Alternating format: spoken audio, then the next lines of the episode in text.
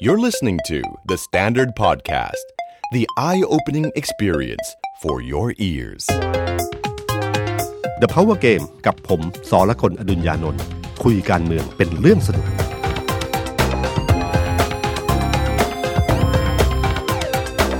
สวัสดีครับ ผมสอละคนอดุญญานนท์ สวัสดีครับ ผมเอกธนกรวงปัญญาคอนเทนต์ครีเอเตอร์การเมืองของ The Standard ครับ สวัสดีคุณผู้ฟังแล้วก็สวัสดีพี่ตุ้มนะครับ ครับ ก็เพิ่งจบการชุมนุมใหญ่มาเมื่อวันที่ 16 สิงหานะครับ มีอาจารย์ปริญญาไปด้วยครับพี่ตุ้ ม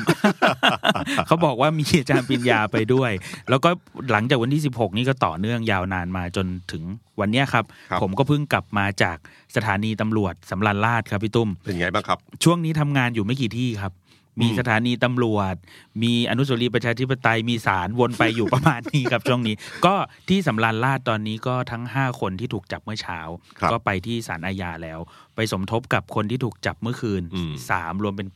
อืม 8 บวกทนายอานนท์อีก 1 คนก็เป็น 9 คนวันนี้ ครับ ที่ต้องอาไปรอว่าศาลจะอนุญาตให้ประกันตัวไหมครับผม ครับ คือผมว่าเรื่องนี้มันมันการแก้เกมของรัฐบาลนะครับ เดี๋ยวเราจะมาเล่ากันว่าเอ๊ะการแก้เกมนี้มันเป็นไงบ้าง ครับ แต่จริงๆ แล้วเนี่ยผมว่าพัฒนาการของม็อบเนี่ยเป็นเรื่องที่น่าสนใจมากนะครับมันเป็นพัฒนาการที่นึกไม่ถึงนะครับมันก้าวกระโดดอย่างรวดเร็ว ถ้าเรานึกถึงการชุมนุมเมื่อครั้งที่แล้วเมื่อเดือนที่แล้วนะครับ แล้วก็มาเอ่อมาครั้งที่สองคือการชุมนุมเมื่อวันอาทิตย์ที่ผ่านมา ครับ ปริมาณคนที่ไปร่วมเนี่ยเยอะมากนะครับ โอ้เยอะ เยอะอย่างก้าวกระโดดจากสมมติว่า 2,000 สมมติว่าครั้งเนี้ยเราให้กันตัวเลขแล้วแต่ว่าให้ 20,000 30,000 แล้วก็แต่นะครับ แต่มันเริ่มต้นจากครั้งที่แล้ว 2,000 อืม มันก้าวกระโดดอย่างพรึบทีเดียวเลย ครับ นะครับ ครั้งที่สองนะนะครับไอ้ยเนี่ยเป็นเรื่องที่น่าสนใจที่ผมไปไปสังเกตการณ์ที่อนุสาวรีย์ประชาธิปไตยเมื่อเมื่อวันอาทิตย์ ครับ แล้วโดนทักว่าเป็นอาจารย์ปริญญา อันอันนั้นมีคนทักจริงนะครับ ครับ ก็ผมผมไปสังเกตการณ์เฉพาะผมอยากดูอยู่สองเรื่องนะเรื่องที่หนึ่งคือจำนวนคนที่เข้ามาร่วม ครับ เพราะว่าอย่าลืมว่าช่วงก่อนหน้านั้นเนี่ยมันมีวันที่ 10 สิงหา อ่า ที่ธรรมศาสตร์ ใช่ครับผม ที่มีการยกระดับขึ้นมา ครับ ถึง 10 ข้อเรียกร้องเนี่ย ทะลุเพดานไปเลย ทะลุเพดานเราก็ไม่แน่ใจว่าจริง ๆ แล้วเนี่ยไอ้ผลจากเรื่องเนี้ยมันจะมีผลไหมว่าจะทำให้คนเนี่ยไม่ไปหรือเปล่า ครับ นะครับ แต่เนื่องจากว่าวันอาทิตย์ที่ผ่านมา ต้องยอมรับว่ากลุ่มเยาวชนปลดแอกซึ่งกลายเป็นประชาชนปลดแอกไปเนี่ยนะครับเขาได้ปรับขบวนได้ได้ในเชิงการเคลื่อนไหวค่อนข้างดี อืม คือพยายามแสวงจุดร่วมที่เป็นกลาง ครับ นะฮะเอ่อเอ่อแสวงจุดร่วมสงวนจุดต่าง ก็คือว่าเขาไม่ได้รับเรื่อง 10 ข้อที่เพนกวินแล้วก็รุ้งที่ ครับ เป็นแกนนำที่ ครับ ธรรมศาสตร์นะฮะเสนอมา แต่เขาขมวดรวมให้เป็นหนึ่งความฝัน อืม คือรักษาจุดกลางตรงนี้ไว้ แต่ยังยืนยันในข้อเรียกร้องเดิม ครับ นะครับทำให้คนที่เข้าไปร่วมเนี่ยมันเขารู้สึกว่ามีความเอ่อเป็นกลางกลางๆอยู่ ยังไม่ทะลุเพดานจน ครับ บางทีเขาหวาดเสียวเกินไป มันเส้นทางมันเส้นมันก็หวาดเสียวนะฮะ ครับ ครับ ฉะนั้นบางทีมันก็ต้องระวังตรงนี้อยู่เหมือนกัน ฉะนั้นพอเป็นข้อเสนออันนี้ไปเนี่ยนะครับมันก็มีคนเข้าร่วมส่วนหนึ่ง แต่ต้องยอมรับว่าก็มีคนกลุ่มหนึ่งมาก ที่คาดหวังบนเวที ว่าจะทะลุเพดาน ครับ นะครับมันนำมาสู่แฮชแท็กตอนกลางคืนที่มันมีอันหนึ่งที่เรื่องสิบข้ออะไรอันหนึ่งขึ้นมา ครับ นิดหนึ่งอะมาแวบหนึ่งตอนช่วงตอนกลางคืน ครับ มันแสดงปฏิกิริยาของคนที่ไปแล้วรู้สึกว่าเฮ้ยมันมันเบาเกินไป เพราะเหมือนกับ สำห วัน รับคา ที่ ดหวังเขา เพราะเหมือนกับวันที่สิบนี้ไปไป ไปไกล สูงแล้ว กะว่าวันที่สิบหกก็อาจจะทะลุไปอีก ครับ ใช่ไหมฮะ แต่เขาก็รักษาระดับไว้ ครับ แต่ที่สำคัญก็คือว่า ผมอยากไปดูสองเรื่องหนึ่งคือจำนวนคนเป็นยังไงบ้าง ซึ่งปรากฏว่าก็เยอะ โอ้ นะคโหรับ เยอะครับ เยอะนะครับ ถ้า เยอะ ดู มาก ถ้าดูจากภาพมุมสูงอะครับพี่ตุ้ม อืม ที่ที่กลุ่มนิรนามปลดแอกที่ ครับ ถ่ายส่งให้สื่อมวลชน อืม ซึ่งตอนนี้ก็ถูกดำเนินคดีไปแล้ว ครับ คือคือผมเดินไปจากผ่านฟ้าผมไปกลับไปสังเกตการณ์สักชั่วโมงหนึ่ง อืม ก็ไปตอนเย็นๆนะแล้วก็เดินเข้าไปตรงจากผ่านฟ้า ผ่านฟ้านี่รถยังจอดได้แล้วก็เดินเข้าไป ครับ พอเดินไปถึงตรงหลังเวทีก็คืออนุสาวรีย์ประชาธิปไตยอีกด้านหนึ่งเนี่ยครับก็เริ่มไปไม่ได้แล้ว อืม นะครับไอ้ตรงด้านหลังด้านด้านหลังเนี่ยพอได้ แต่พอไปด้านข้างที่จะเดินไปหน้าเวทีมันแน่นมาก โอ้ยากครับ ครับ สื่อก็ยากเหมือนกันครับพี่เข้า ครับ ไม่ได้ แต่ว่าโอเคยังมีการอำนวยความสะดวกให้สื่อ มีการจัดระบบสื่อนะครับพี่ตุ้ม ดีขึ้นแล้ว นะ ใช่ไหม ก็คือใช้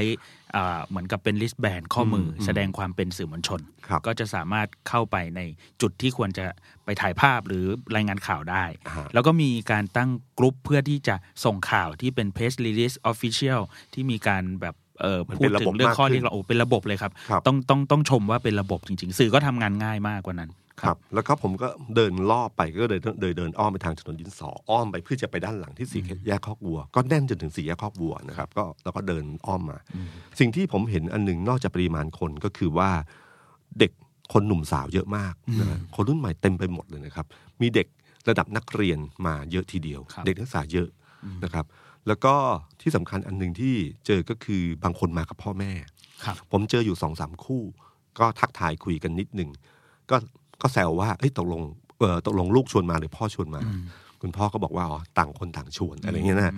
ก็มีมีแบบเนี้ยที่ที่เห็นอยู่แล้วก็เออมีผมเจอน้องนักข่าวที่เขาเขาเดินดูอยู่คุย ครัอบยู่เขาบอกว่าที่น่าสังเกตก็คือว่า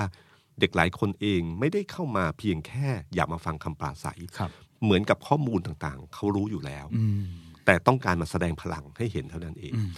เออมีน้องคนหนึ่งเห็นเด็กสองคนนั่งคุยกัน บนเวทีพูดถึง EC ขึ้นมา อีกฝั่งหนึ่งอีกคนหนึ่งก็บอกว่ามันคืออะไร คนหนึ่งอธิบาย ครับ พออธิบายปั๊บเขาก็เซิร์ช Google ในมือถือทันที อืม มันมันเป็นกระบวนการกระบวนการที่ หา ที่ ข้อมูลได้ หาข้อมูลปุ๊บปั๊บ อี เล ก ย ด้านหนึ่ง ครับ นะครับ แล้วก็เอ่อผมว่าพอที่อีกกลุ่มอีกเหตุผลหนึ่งที่ผมอยากมาดู คือผมอยากรู้ว่าจะมีกลุ่มคนเสื้อแดงเข้ามาเยอะแค่ไหนนะค ครับ รับ เพราะว่าเอ่อม็อบที่จุฬาเนี่ยเริ่มเปิดช่องที่พูดถึงบทกวี ครับ นะครับเอ่อของนัทวุฒิสาย ครับ เกลือ ใช่ครับ นะครับจากดินถึงถึงฟ้า ถึง อะไร ฟ้า แบบ ใช่ นั้น คนะครับรับ อันเนี้ยเป็นบทกวีที่ที่ตอนสมัยปิด ถ้าผมจะไม่ผิดไปบ้านป่าเปรมถ้าจำไม่ผิด โอ้ นะปี นาน หนึ่ง นาน นานมากครับ แล้วก็เป็นบทกวีที่ที่ที่นัทวุฒิเขาคิดสดๆขึ้นมา ครับ นะครับก็ก็โด่งดังในกลุ่มกลุ่มเสื้อแดง น้องคนนี้ก็เอาบทกวีนี้เข้ามา ครับ นะครับก็เป็นการสื่อความเข้าไปถึงจุดหนึ่ง แล้วก็เอ่อมีการเชิญชวนนะครับก็วันนั้นเนี่ย ผมเห็นอันหนึ่งก็คือคนเสื้อแดงกลุ่มหนึ่งเนี่ยมาเลย ใช่ นะมายึดพื้นที่ไว้ตั้งแต่เช้า ใช่ครับ อันนี้เป็นความเจนจัดของการชุมนุมนะคือเวลาทำชุมนุมกี่โมงเนี่ยมันต้องมาก่อนเวลา ถ้าให้ตำรวจมาก่อนเวลาเขาปิดกั้นอะไรเราไม่รู้นะฮะม็อบพวกม็อบพวกนี้มาก่อนเลยปักหลักตรงที่หน้า มีประสบการณ์ มีประสบการณ์สูง มาก มาถึงผมชอบตอนนั้นเอกไลฟ์ผม ใช่ เห็นอยู่ ใช่ นะฮะ ใช่ครับ ผมผมดูอยู่ว่า ผมชอบมากเลยก็คือว่าเขาเอาถังน้ำแข็งมาลงเลย ครับ มาลงเกือบสิบ10กว่าถังแล้วก็แล้วก็น้ำแข็งลงเลย แล้วก็เสียบน้ำเสียบน้ำโอ้โหความเจนจัดสูงมากนะครับ รู้รู้ ย้ายไม่ได้ไง ย้ายไม่ได้ ถ้าเป็นกลวย แ เป็นอะไรเป็นเชือกมากั้นอะไรอย่างเงี้ย ก็ก็ตัดได้ย้ายได้ใช่ไหมเพราะถังน้ำแข็งปุ๊บอ่ะเต็มที่เลยถ้าตำรวจจะย้าย ล้วคือคือม็อบนี้กลายเป็นงานสองงานจัดพร้อมกัน ครับ งานหนึ่งคืองานรับเพื่อนใหม่หรือรับน้อง คือเด็กๆที่มาเนี่ยบางคนอาจจะมาเป็นม็อบครั้งแรก อืมอืม นะฮะ อุ๊ย เป็ คน รั้งแรกครั้งแรกหลายคนจริงครับพี่ตุ้ม นะผม เท่าที่เท่าที่ได้มีโอกาสคุยด้วย ครับกับอันที่สองคืองานที่จัดซ้อนกันคืองานคืนสู่เหย้า นะครับคือคนเสื้อแดงนี่มาเหมือนงานคืนสู่เหย้า ครับ ผมเห็นที่เอกไลท์เดินมาเจอกันกระโดดกอดกันเหมือนจะไม่ได้เจอกันมา ใช่ นาน ใช่ นะครับ แล้วก็ผมเดินวนหลายรอบเออเออตรงรอบตรงอนุสาวรีย์มีปักหลักที่แจกข้าว ครับ ก็เป็นกลุ่มนี้เลยครับ เห็นดูก็รู้เลย มาตำส้มต ำ เอาเสื้อเอาอาหารมาเป็นกองหนุน อาหารมาแจก ป็ เอาน้ำมาแจก โอ้โหมีการแสดงละครมีอะไรที่เขาเป็นบรรยากาศของการชุมนุมคนเสื้อแดงเก่า ครับ ๆเขาก็รู้สึกว่าโหสนุกแฮปปี้แล้วก็เนี่ยป้าเนี่ยเตรียมตรงนี้ไว้เลย อืม น้องๆคนไหนมามาเอาตรงนี้ ได้ มีหมวกมีอะไรคือให้เลยครับพี่ตุ้ม ครับ ให้เลยคือเขาบอกว่าเจนเขาอ่ะสู้มานาน แล้ว เป็นสิบปีแล้ว อืม วันนี้โอ้โหเห็นคนรุ่นใหม่พูดถึงเขา ครับ เวทีที่จุฬาพี่ต้อง อืม ยอมรับ ผมตอนไลฟ์อ่ะมีมีคุยอยู่คนหนึ่ง อืม เขาบอกว่าที่มาเนี่ย เพราะเวทีจุฬาเลย อืม วันที่น้องๆพูดถึง วัน นัทวุฒิ ที่คนเสื้อแดงได้มีตำแหน่งแห่งที่อ่ะพี่ อืม เขารู้สึกว่าจุฬาลงกรณ์เนี่ยอ่ะพูดพูดกันในเชิงการเมืองเลยว่า ไม่ อืม ไม่มีพื้นที่สำหรับเขาอ่ะ ครับ แต่วันนี้เด็กจุฬาพูดถึงเขา อืม แล้วก็เหมือนเคารพแล้วก็ยกย่องเขา อืม เขาก็รู้สึกอย่างนั้น ครับก็กลุ่มคนแสดงก็เยอะทีเดียวนะครับ เยอะเยอะ แล้วก็ มากเลย ผมเห็นผมเห็นการจัดการสองอันที่ผมผมผมรู้สึกว่าเออเนี่ยเป็นเป็นเรียกว่าน้องๆอ่ะอาจจะทำไม่ได้ อย่างเช่น ผมเดินอยู่ข้างหลังเนี่ยนะครับเขาก็เริ่มมีคนนั่งนั่งอยู่บางจุด แต่นั่งกระจายกระจายกัน ก็มีผู้ชายคนหนึ่งอายุค่อนข้างเยอะครับไม่ไม่ได้ใส่เสื้อแดง แต่ก็แต่ก็พอนึกออกว่าน่าจะเป็นคนเสื้อแดง ครับ เก่าเคยชุมนุมกับเสื้อแดงมาก่อน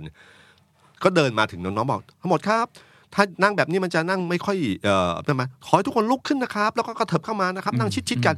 คือจัดการโดยที่ไม่อาศัยแกนนำไม่ได้สั่งการอะไรทั้งสิ้นจัดการกันเองในพื้นที่อะไรอย่างเงี้ย ไอ้ภาพแบบเนี้ยที่ผมไปสังเกตเพื่อที่จะอยากรู้ว่าบรรยากาศมันเป็นยังไงบ้าง บรรยากาศอันที่หนึ่งก็เห็นชัดเจนว่าคนรุ่นใหม่มาเยอะมากนะครับ มา ทั้งมาเองกับเพื่อนฝูงเป็นกลุ่มๆกลับมากับพ่อแม่ก็มีเยอะเลยนะครับ มีรุ่นพี่ผมบางคนเนี่ยก็คือลูกชวนมา พ่อเอาไม่ค่อยอยาก มา แล้วก็สุดท้ายพ่อแต่พ่อเขาก็เคยมีมีเพื่อนมาด้วย ครับ เขาก็เลยมากับลูกแล้วก็ส่งลูกลูกก็ไปเจอกับเพื่อนลูก ตัวเขาเองก็ไปเจอนั้นแล้วก็นัดเวลากัน แล้วก็กลับพร้อมกัน อะไรเงี้ยฮะบรรยากาศจะเป็นบรรยากาศแบบนั้น แล้วก็เวทีก็ก็ยกระดับขึ้นจากเดิมที่โต๊ะตัวเล็ก ๆ ที่แบบยืนสามคนล้มเนี่ยนะ ก็ยกระดับขึ้นเป็นเวทีที่มีเครื่องเสียงใช้ได้อยู่ แต่ก็ยังไม่มีจออะไร ครับ ที่ที่สามารถให้คนด้านหลังได้เห็นนะครับ แต่โดยรวมแล้วเนี่ย ผมรู้สึกว่าเนี่ยคือม็อบที่เริ่มจุดติดแล้วนะฮะ ครับ มันเป็นมันเป็นม็อบที่ขยายวงเพิ่มขึ้น ยกระดับมาแล้วก็เงื่อนไข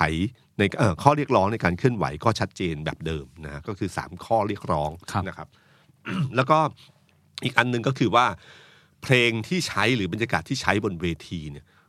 ชัดเจนว่าเป็นคนรุ่นใหม่นะฮะฉะนั้นเพลงเหล่านี้เอ่อเพลงที่ใช้เช่น Do You Hear the People Sing เนี่ยนะครับก็เป็นเพลงที่เป็นเพลงสากลนะฮะผมเชื่อว่ามันแตกต่างจากเพลงของเวทีคนเสื้อแดงอย่างชัดเจนมาก คนเสื้อแดงเนี่ยคือกลุ่มเป้าหมายชัดว่าเป็นกลุ่มไหน เพลงที่จะใช้บนเวทีส่วนใหญ่คือเพลงลูกทุ่งกับเพลงเพื่อชีวิต ครับ รักสาวเสื้อแดง อ่า ใช่ไหมฮะแล้วก็เพลงนักสู้ทุลีดิน ครับ ที่เป็นเพลงเพื่อชีวิต หรืออย่างแลมโบ้ที่เคยสมัยอยู่ เสื้อแดง เนี่ยก็จะมีเพลงชื่อว่า เขามีเพลงเพลงแบบกตัญญูทักษิณครับ เหรอ แลมโบ อีสาน ไม่ลืมพระคุณท่าน คนที่ชื่อทักษิณ ครับ วันนี้เป็นไงฮะ วันนี้ก็เอ่อเดินข้างๆพลเอกประยุทธ์ครับ นี่คือเพลงประจำตัว ก่อนหน้านั้นก็คือต้านรัฐประ หาร สักพักหนึ่งก็อ่ะมาอยู่กับพลเอกประยุทธ์แหละ ครับ แต่ลืมน่าจะร้องเพลงนี้ไม่ได้แล้วนะครับ ตอน ลืม นี้ ลืมเนื้ออาจจะหาย ไป นะครับก็ก็ปรากฏว่าคืออย่างเช่นนักเอ่อแกนนำทุกคนของคนเสื้อแดงเนี่ยก็จะมีเพลงประจำตัวของคนนะครับ ใช่ ทุกคน ใช่ ขึ้นมาก็จะมีเพลงประจำ ครับ ตัวเป็นเพลงลูกทุ่งเนี่ยส่วนใหญ่แล้วก็ปราศัยฉะนั้นถ้าสองอันนี้มารวมกันเนี่ยมันคงจะแปลงๆอยู่นิดนึงนะฮะว่า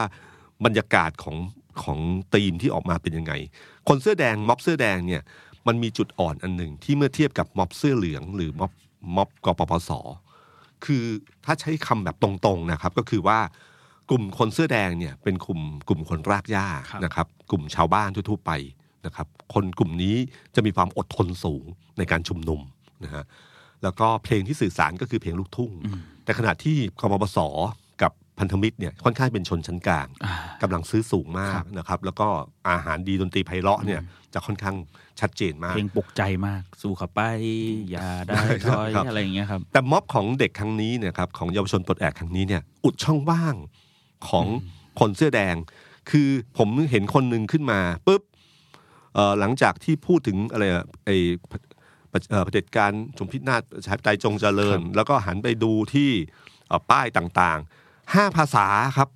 มีทั้งภาษาอังกฤษภาษาญี่ปุ่น ภาษาภาษาไปโอ้โห คือโชว์โชว์พาวเลยนะครับว่า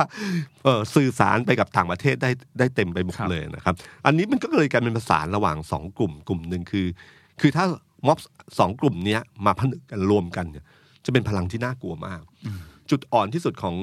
คนเสื้อแดงก็คือช่วงที่ผ่านมาก็คือการสื่อสารระดับแบบใช้คำว่าคนระดับกลางคนระดับอะไรเงี้ยจะมีปัญหาอยู่ค่อนข้างเยอะ เอ่อภาษาอังกฤษหรืออะไรต่างๆเนี่ยนะครับการสื่อสารระหว่างต่างประเทศ แต่ม็อบเด็กเนี่ยจะอุดตรงนี้ได้นะครับ โอ้ยแล้วเด็กให้สัมภาษณ์สื่อต่าง ต่างชาติอะครับ ภาษาอังกฤษไฟลุกครับ ครับ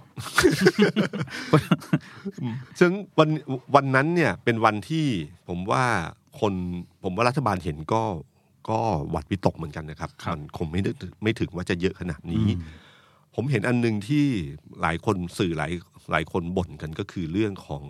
การสัญญาณถ่ายทอดสด า ใช่ไหมครับ วันนั้นเหมือนกับคลื่นหรือสัญญาณอินเทอร์เน็ตดูจะ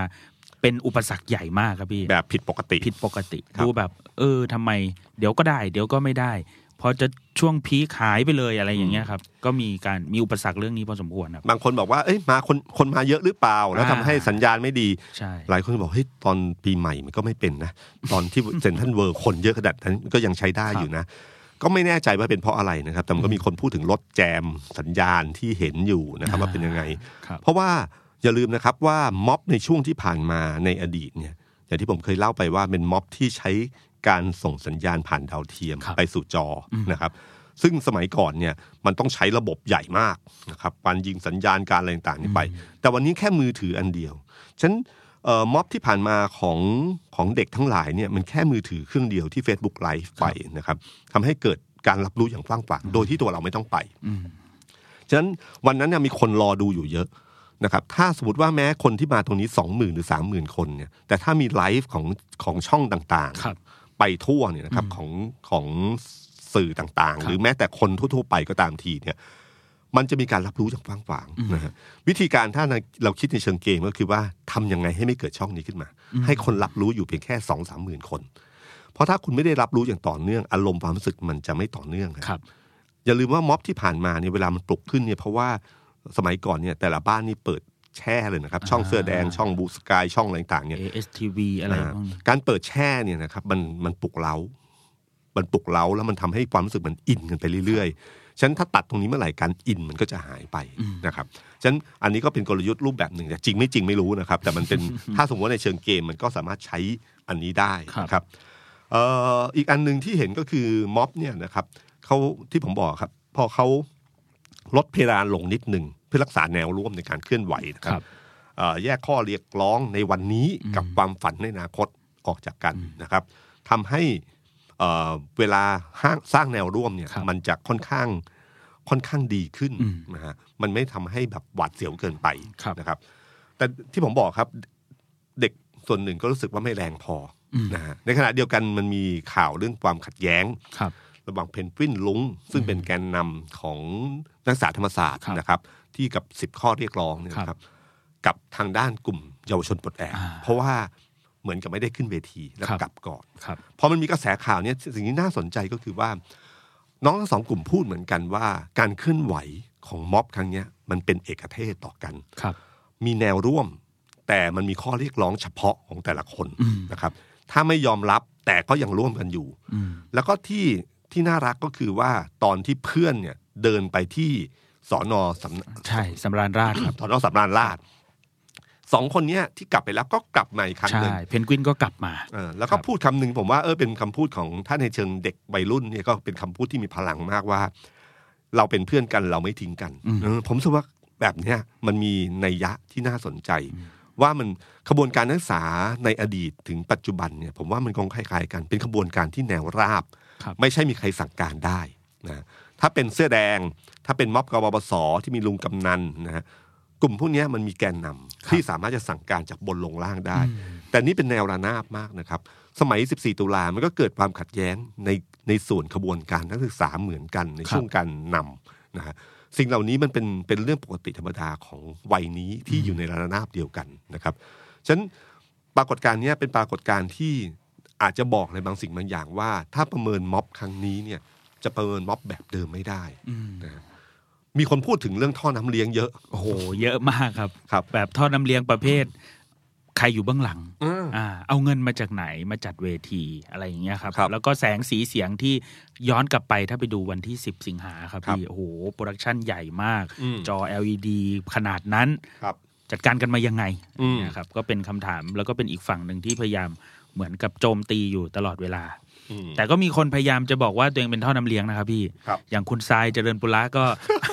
เอารถน้ำไปให้รถห้องน้ำอะครับ อ่า วันนั้น ครับ แล้วก็มีเหมาไอติมให้ด้วย อืม อะไรอย่างเงี้ยให้คุณธเนศไปแจกอะไรอย่างเงี้ยครับ วันนั้นก็ก็มีบรรยากาศแบบนี้เกิดขึ้น แต่จริง ๆ แล้วถ้าเรามองกัน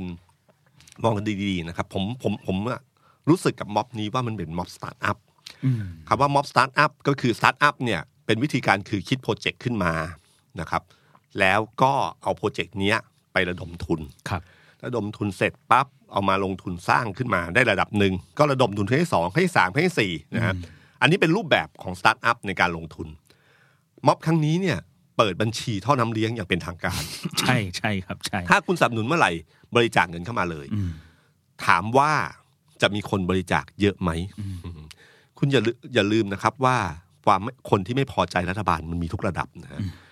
เอาแค่เด็กเนี่ยนะเด็กเนี่ยนะครับที่เอ่อที่เวลาเป็นเอ่อเป็นชื่นชมศิลปินคนไหน ศิลปินเกาหลี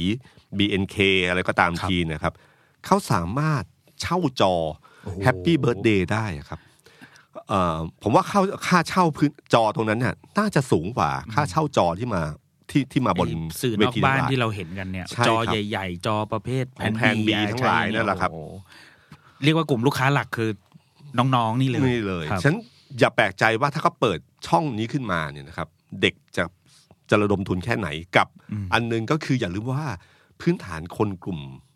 ที่มีฐานะอยู่พอสมควรที่ไม่พอใจรัฐบาล อ่า แล้วเห็นด้วยกับนักศึกษาเนี่ยค ครั รั บบ คนกลุ่มนี้เนี่ยแบบสายเจริญปุระแบบเนี้ยมีไม่น้อยนะครับสายนี้น่าจะเป็นส่วน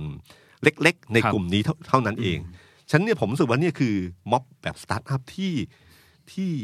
ที่ผมว่ารัฐบาลถ้าประเมินผิดเนี่ยนะคือรัฐบาลเนี่ยชอบประเมินว่าทุกอย่างต้องมีเบื้องหลัง ครับ ทุกอย่างจะต้องมีท่อน้ำเลี้ยง ทุกอย่างจะต้องมีไม่มองมันเป็นธรรมชาติที่มันก่อเกิดขึ้นมา พอมองตีโจทย์ปัญหาผิด มันจะแก้ปัญหาผิดทันที คิดว่าเอ่อคิดว่ามีพักการเมืองอยู่เบื้องหลัง คิดว่ามีคนอยู่เบื้องหลังปั๊บพอตีโจทย์อย่างนี้ปุ๊บเนี่ยวิธีการมันก็จะเป็นอีกวิธีการหนึ่ง ครับ แต่ถ้ามองว่าอ๋อมันเป็นกลไกแบบนี้นะ เขาก็จะเข้าใจมันมากขึ้นนะครับ อย่าลืมนะครับว่าศิลปินดาราหลายคนที่แบบตกทุกข์ได้ยาก หรือคนที่ลำบากหรือคนที่ประสบอะไรต่างๆ ก็ตามทีเนี่ยพอเปิดบัญชีขึ้นมาเนี่ยแป๊บเดียวนะครับห้าล้านแปดล้านเนี่ยมันมีมันมาได้เลยคนไทยใจบุญนะอันนี้มันมีเวลาให้เนี่ยมันมีให้สองอย่างกับความสงสาร กับความเกลียดชัง มันมีพลังด้วยกันทั้งคู่นะครับ ครับ มันอยู่ที่ว่าให้ด้วยรูปแบบไหนนะครับเอ่อ พอหลังจากอันนี้ขึ้นไปเนี่ยม็อบวันที่วันอาทิตย์ที่ผ่านไปเสร็จปั๊บเนี่ย ปรากฏการณ์ที่น่าสนใจที่ตามมาก็คือวันจันทร์ อืม ผมผม อันนี้ งงมากไอ้อันเนี้ยสำหรับผมเนี่ยคือปรากฏการณ์ที่ที่ต้องจับตามองให้ดีๆนะครับอย่านักข่าวไม่รู้เอกรู้ป่ะว่าจะมีการชูสามนิ้วตอน ไม่รู้เลยคบ เคารพ พี่ ธงชาติ ไม่รู้เลย ถูก แล้ว ริบบิ้นสีขาว เกิดขึ้นหลายโรงเรียนจนเราแบบเช้าวันนั้น พอผมไล่เช็คข่าวครับพี่ตุ้มเฮ้ย อืม เฮ้ย เราก็แบบอ้าวรวมรวมรวมข่าวรวมข่าว คือเราก็มารู้เอาตอนนั้นนะครับ เรา แล้วหลายคนก็พยายามตามหาต่อว่ามีโรงเรียนอื่นเพิ่มเติมไหม ครับ นักข่าวก็คุยกันว่า เออที่ไหนยังไงแบบไหนอะไรอย่างเงี้ยครับ ที่สำคัญก็คือว่ามันไม่ได้เกิดขึ้นเฉพาะในกรุงเทพ ใช่ มันไปทั่วประเทศภายในวันเดียวกัน ใช่ เราไม่รู้ว่าเขาไปไปนัดแนะกันที่ไหน อืม ใช้แฮชแท็กที่เหมือนกันกันนัดแนะกันยังไง อืม แต่มันพลึบพร้อมกันวัน ครับ จันทร์ มีสงขลา มีสุราษฎร์มีโรงเรียนในภาคกลาง ภาคเหนือ แล้วก็มีโรงเรียน ในกรุง ของ เทพ ของท่านนายกด้วยครับ ครับอ่าวัดนวลด้วยแล้วก็ วั โรงดนวล เรียน ด้วย ต่าง คๆรับ ในกรุงเทพเต็มไปหมดเลยครับ ยิ่งวันอังคารยิ่งมากขึ้นกว่าเดิม ใช่ นะครับเออผมว่าอันเนี้ยน่าสนใจมันแสดงถึงพลังของโซเชียลมีเดียที่มีการนัดแนะกันโดยที่บางทีคุณไม่รู้หรอก ครับ ว่าเขาจะนัดกันเมื่อไหร่ อืม นะครับพอหลังจากอันนี้ขึ้นมาเนี่ยมันก็เริ่มมีมันก็เริ่มมีปฏิกิริยาเกิดขึ้น แล้วก็ด้วยกล้องมือถืออันเดียวเนี่ยครับฉะนันปฏิกิริยาของครูอาจารย์ที่ตั้งรับไม่ทัน ที่เวลาออกมาเสร็จปั๊บนักเรียนเขาก็ถ่ายรูปเลย มีทั้งถ่ายรูปโชว์ว่าแสดงพลังกันยังไง มีทั้งก็แสดงเอ่อผถ่ายรูปตอนที่อาจารย์มาคัดค้านเรื่องนี้ยังไงบ้าง ครับ นะครับ มันก็กลายเป็นข่าวที่ต่อเนื่องนะครับ ผมหลายคนตั้งข้อสังเกตว่าเฮ้ยเด็กเด็กจะรู้เรื่องเหรอ อืม ผมอะนึกถึงคลิปอันหนึ่งที่เป็นการสัมภาษณ์อาจารย์กนกรัฐเลิศชูสกุลนะฮะเป็นอาจารย์รัฐศาสตร์จุฬา ครับ อาจารย์เขาสนใจมากเขาก็คงสงสัยเหมือนผมที่สงสัยว่าทำไมม็อบครั้งนี้อะนักเรียนเยอะจัง ครับ นักศึกษาพอเข้าใจ นิสิตนักศึกษาพอเข้าใจ แต่ทำไมนักเรียนเยอะจัง แล้วไปพลึบทั่วต่างจังหวัดด้วยในช่วง เยะ สอง จริๆ สามเดือนที่ ใช่ ผ่านมา ใช่ครับ เขาก็เลยไปสัมภาษณ์ เขาเดินทางไปผมเท่าที่ผมคุยมามันได้ฟังมามันประมันห้าหกจังหวัด ครับ แล้วก็ในกรุงเทพด้วยนะอาจารย์บอกว่า เวลาถามถามเนี่ยเขาก็จะมีช้อยเหมือนกับช้อยข้อแรกก่อนเลยก่อนคุยเนี่ยก็คือว่า เออมาเพราะอะไรนะก็มีช้อยเชื่อไหมว่าเด็กส่วนใหญ่ตอบมาว่าคล้ายกันมากเกือบหมดเลยว่ามาเพื่ออนาคตตัวเอง อืม โอ้ผมว่าเป็นคำพูดที่มีพลังมากนะครั มา บ ก แล้วก็ ครับ เด็กที่ในต่างจังหวัดเนี่ยที่เข้ามาชุมนุมโดยส่วนใหญ่แล้วเนี่ยเป็นระดับครีมของจังหวัดคือคนที่เรียนดี ครับ มาจากโรงเรียนชั้นนำของต่างจังหวัด เด็กเรียนเก่งเลยอะครับ เด็กเรียนเก่งต้องต้องใช้คำอย่างนั้นเลยเอ่ออาจารย์บอกว่าเขาอะรู้สึกแปลกใจว่าทำไมเด็กมา แต่เวลาคุยกับเด็ก เด็กกลับแปลกใจว่าทำไมเรารู้สึกแปลกใจ เออ นึกออกไหม าสใจ มันเป็นมันเป็นเรื่องที่ว่า เอ้า ก็เขาเขาคิดแล้วเขารู้สึกเขาก็ทำแต่อาจารย์ทำไมมาแปลก เออทำไมอาจารย์มาแปลกใจกับว่าทำไมหนูทำ ครับ เอออ แล้วก็เขาบอกว่าเอ่อเด็กที่เขาคุยเนี่ย พอเริ่มคุยเนี่ยทุกคนคุยประมาณครึ่งชั่วโมงอย่างต่ำจน ครับ จดไม่ทัน พลั่งพลูปัญหาต่างๆ ที่เกิดขึ้น เด็กเนี่ย อ่านหนังสือที่เราไม่ได้อ่านกัน ครับ เขาบอกว่าเด็กนักศึกษาเอ้ยเด็กนักเรียนเนี่ย อ่านมากกว่าเด็กนักศึกษาอีก อืม แล้วก็คุยกันในกลุ่มมีทวิตเตอร์ค้นข้อมูล แล้วก็บอกว่า 6 ปีของรัฐบาลพลเอกประยุทธ์เนี่ยได้บั่นทอนความมั่นใจอนาคตของเขา อืม ผมว่าเออ อันนี้แบบ อืม คือบางทีเรานึกนะครับ ว่าถ้าเด็กในวันนั้น แล้วนึกถึงพลเอกประยุทธ์ภาพลักษณ์ของพลเอกประยุทธ์ในใจของเด็กเนี่ย มันไม่ใช่ไม่ใช่ไอดอลไม่ใช่โมเดลเอ่อที่ที่ทำให้เขารู้สึกมีมีรู้สึกว่าเขาทันสมัย ครับ พลเอกประยุทธ์เป็นภาพของข้าราชการ อืม ที่มีอายุเกษียณอายุ เป็นเทคโนแคดเป็น อ่า อืม แล้วก็เรื่องราวที่ใช้เขาใช้ระบบทหารเข้ามา ค่านิค่านิยม 12 ประการ ครับ เด็กได้สัมผัสอยู่นะฮะคือถ้าบอกว่าใครปั่นหัวเด็กเนี่ยต้องอย่าลืมนะครับ ท่านนายกให้ค่านิยม 12 ประการ ผมไปย้อนอ่านถ้าเรื่องราวเก่าๆว่า พอหลังจากรัฐประหารเสร็จปั๊บค่านิยม 12 ประการมาก่อนเลยครับ ค่านิยม 12 ประการเนี่ยนะครับ ให้ท่องนายกอะเขียนเองนะครับ อืม ให้เป็นเพลง แต่งเนื้อเพลงขึ้นมาแล้วก็ร้องขึ้นมา เพื่อทำให้คิดว่ากล่อมเก่า อืม หลายคนจำไม่ได้ว่าช่วงนั้นน่ะมีสติ๊กเกอร์ลาย อ่า ค่านิยม 12 12 ประการ ครับ ที่จ้างเป็นเงินเท่าไหร่ก็ไม่รู้ ครับ แล้วก็เพื่อที่คิดว่านี่คือความทันสมัยและเด็กจะทำทุกอย่างนี่คือการพยายามทำมีทหารเข้าไปสอนในโรงเรียนหลายอัน เกี่ยวกับเรื่องของการรักชาติเรื่องอะไรต่างๆ ผมว่านี่คือสิ่งที่เขาทำมาตลอด แต่เพียงว่าเด็กเขาไม่รู้สึกว่านี่คือความหวังนะฮะเอ่ออาจารย์บอกว่าเนี่ยเขาว่ารับรู้ข้อมูลเยอะมากเทคโนโลยีต่างๆเนี่ยเต็มไปหมด แล้วผมชอบอาจารย์เขาบอกเขาตั้งคำถามว่าเฮ้ยด้วยข้อมูลที่เขาได้มาจากเด็กเนี่ย คุณคิดว่าเขาเป็นสิ่งมีชีวิตสปีชีส์ไหน คือ เออเออ มันเด็กไม่ใช่ภาพในสิ่ง ครับ ที่จินตนาการของเรา อืม ว่าเขาเป็นอย่างนั้น อืม พอคุยกับเขาแล้วเนี่ย ด้วยข้อมูลด้วยอะไรปัญหาที่เขาเจอมาในช่วงหกปีช่วงอะไรต่างๆเนี่ยเขาคิดแบบอีกแบบหนึ่งที่เรานึกไม่ถึงนะครับ แล้วก็เอ่ออันหนึ่งที่เขาบอกว่าคือว่าเด็กกลุ่มเนี้ยไม่ใช่เด็กนะเขาเป็นเพียงแค่คนที่อายุน้อยกว่าเรา อืม ผมว่าคือคือผมว่าหลายคนเนี่ย เวลาคิดถึงเด็กเนี่ย มันคิดในจินตนาภาพจินตนาการเก่า ครับ เหมือนนักการตลาดที่อายุเยอะๆเขาเวลาพูดถึงต่างตลาดต่างจังหวัด เขาก็จินตนาการต่างจังหวัดในรูปแบบเดิมที่เขาเคยคิดมาก่อนนะฮะแต่วันนี้มันไม่ใช่ พอเขาไปสัมผัสจริงแล้วมันเป็นอีกแบบหนึ่ง อืม จะแปลกใจครับที่พอว่าพอหลังจากเกิดเหตุการณ์พรึบทั่วประเทศกัดการชูสามนิ้ว ครับ เคารพธงชาตินะครับผูกริบบิ้น ซึ่งผมว่ามันเป็นอารยะขัดขืนหรือการแสดงปฏิกิริยาที่สุภาพนิ่มนวลที่สุดแล้ว ไม่ได้ใช้ความรุนแรงอะไรเล ผูก ย โบขาวอย่างนี้ เออมัน กระเป๋ากระเป๋านักเรียนนี้เต็มไปหมด โอ้โห ตนนี้ เมื่อเทียบกับเป่านกหวีดแล้วคนละเรื่องเลยนะครับ แล้วเนี่ยครับ ที่อดีตไล่ล่าคุณก็เกิดขึ้น ที่กระทรวงศึกษา ระทรวงศึกษาใช่ครับ อยูดีๆเพจกระเพจนักเรียนเลวเนี่ยครับซึ่งมีคนอยู่ไม่กี่คนเนี่ยนะครับ เขาก็ปุ๊บขึ้นมาทีเดียวในเพจ อืม ว่านัดแนะกันไปที่หน้ากระทรวงศึกษา ครับ นะครับปุ๊บก็ไปเลย อืม นะครับ เพียงแค่วันเดียวพึบอย่างรวดเร็ว อืม ประมาณ 3 4 0 0 คน 2 3 0 0 คนผมจำจำกะจำนวนไม่ถูก แต่ก็เต็มไปเลยนะครับ แล้วก็อย่าลืมนะว่าคุณนัทพลนะครับทิพย์สุวรรณเนี่ยนะครับรัฐมนตรีศึกษาวันนี้เนี่ย อืม คืออดีตกปปสเก่า นะฮะ คื คือ อ แกนนำเลยนะครับสามทหารเสือเลย นะครับอืม เป็นแกนนำที่เอ่อที่ไปกระทรวงศึกษาในวันชัดดาวน์ ครับ นะครับ ยกขบวนไปวันชัดดาวน์เนี่ยคือวันต้องการให้ข้าราชการทุกหน่วยงานเลิกทำงาน ครับ เพื่อทำให้กลไกของระบบราชการเนี่ยอัมพาต อืม ก็ไปที่นู่นเลยนำทีมไปเลย ไปเจรจากับรองปลัดกระทรวง ครับ ขอให้ข้าราชการลงจากที่ทำงานทันที เขาก็ต่อรองบ่ายสามได้ไหมอันนั้นคุณนัทมนตรีบอกไม่ได้ ต้องภายในครึ่งชั่วโมง แล้วให้ทุกคนลงแล้วกลับบ้านเลย อืม นะครับ เขาทำแบบนี้มาก่อนนะพอวันเนี้ยอดีตก็เริ่มไล่ล่า ครับ นะครับ ไล่เป่านกหวีดนะคือเด็กนักเรียนไปถึงแล้วก็ใช้การเอ่อเตรียมเป่านกหวีด ครับ เอ่อไล่รัฐมนตรี ครับ ผมว่าคุณนัทพลคงคิดว่าในมุมนักการเมืองก็ดีนะครับ พอเป็นนักการเมืองเนี่ยเขาเริ่มเข้าหาประชาชน พอปัญหามีปัญหาเขาก็คิดว่าลงไปที่ใจกลางแก้ปัญหานะครับ ระหว่างนั้นม็อบเนี่ย มันก็มีการให้เด็กขึ้นมาพูดทีละคนที ใช่ ละคน ใช่ ใช่ไหม ครับ ครับ มีคิวการปราศัยมีอะไรที่บริเวณเอ่อด้านหน้ากระทรวงครับพี่ อืม แบบพี่ตุ้มพูดก่อนหน้านี้เลยเวทีปราศัยคือเก้าอี้ประมาณ 3 ตัว ค ก รับ ล่องลังหนึ่งแล้วก็ยืนกันไป อืม แล้วจังหวะที่จัดคิวการปราศัยอยู่อะครับพี่ตุ้ม ครับ ก็มีคนขึ้นพูด แล้วมันตรีก็ออกมาพอดี ครับ ออกมาแล้วก็เหมือนจะขอ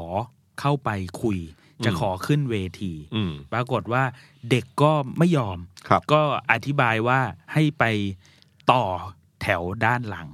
ไปต่อคิว อย่ามาแทรกคิว คุณเป็นคนสอนพวกเราเองว่าเอ่อระเบียบวินัยเป็นยังไง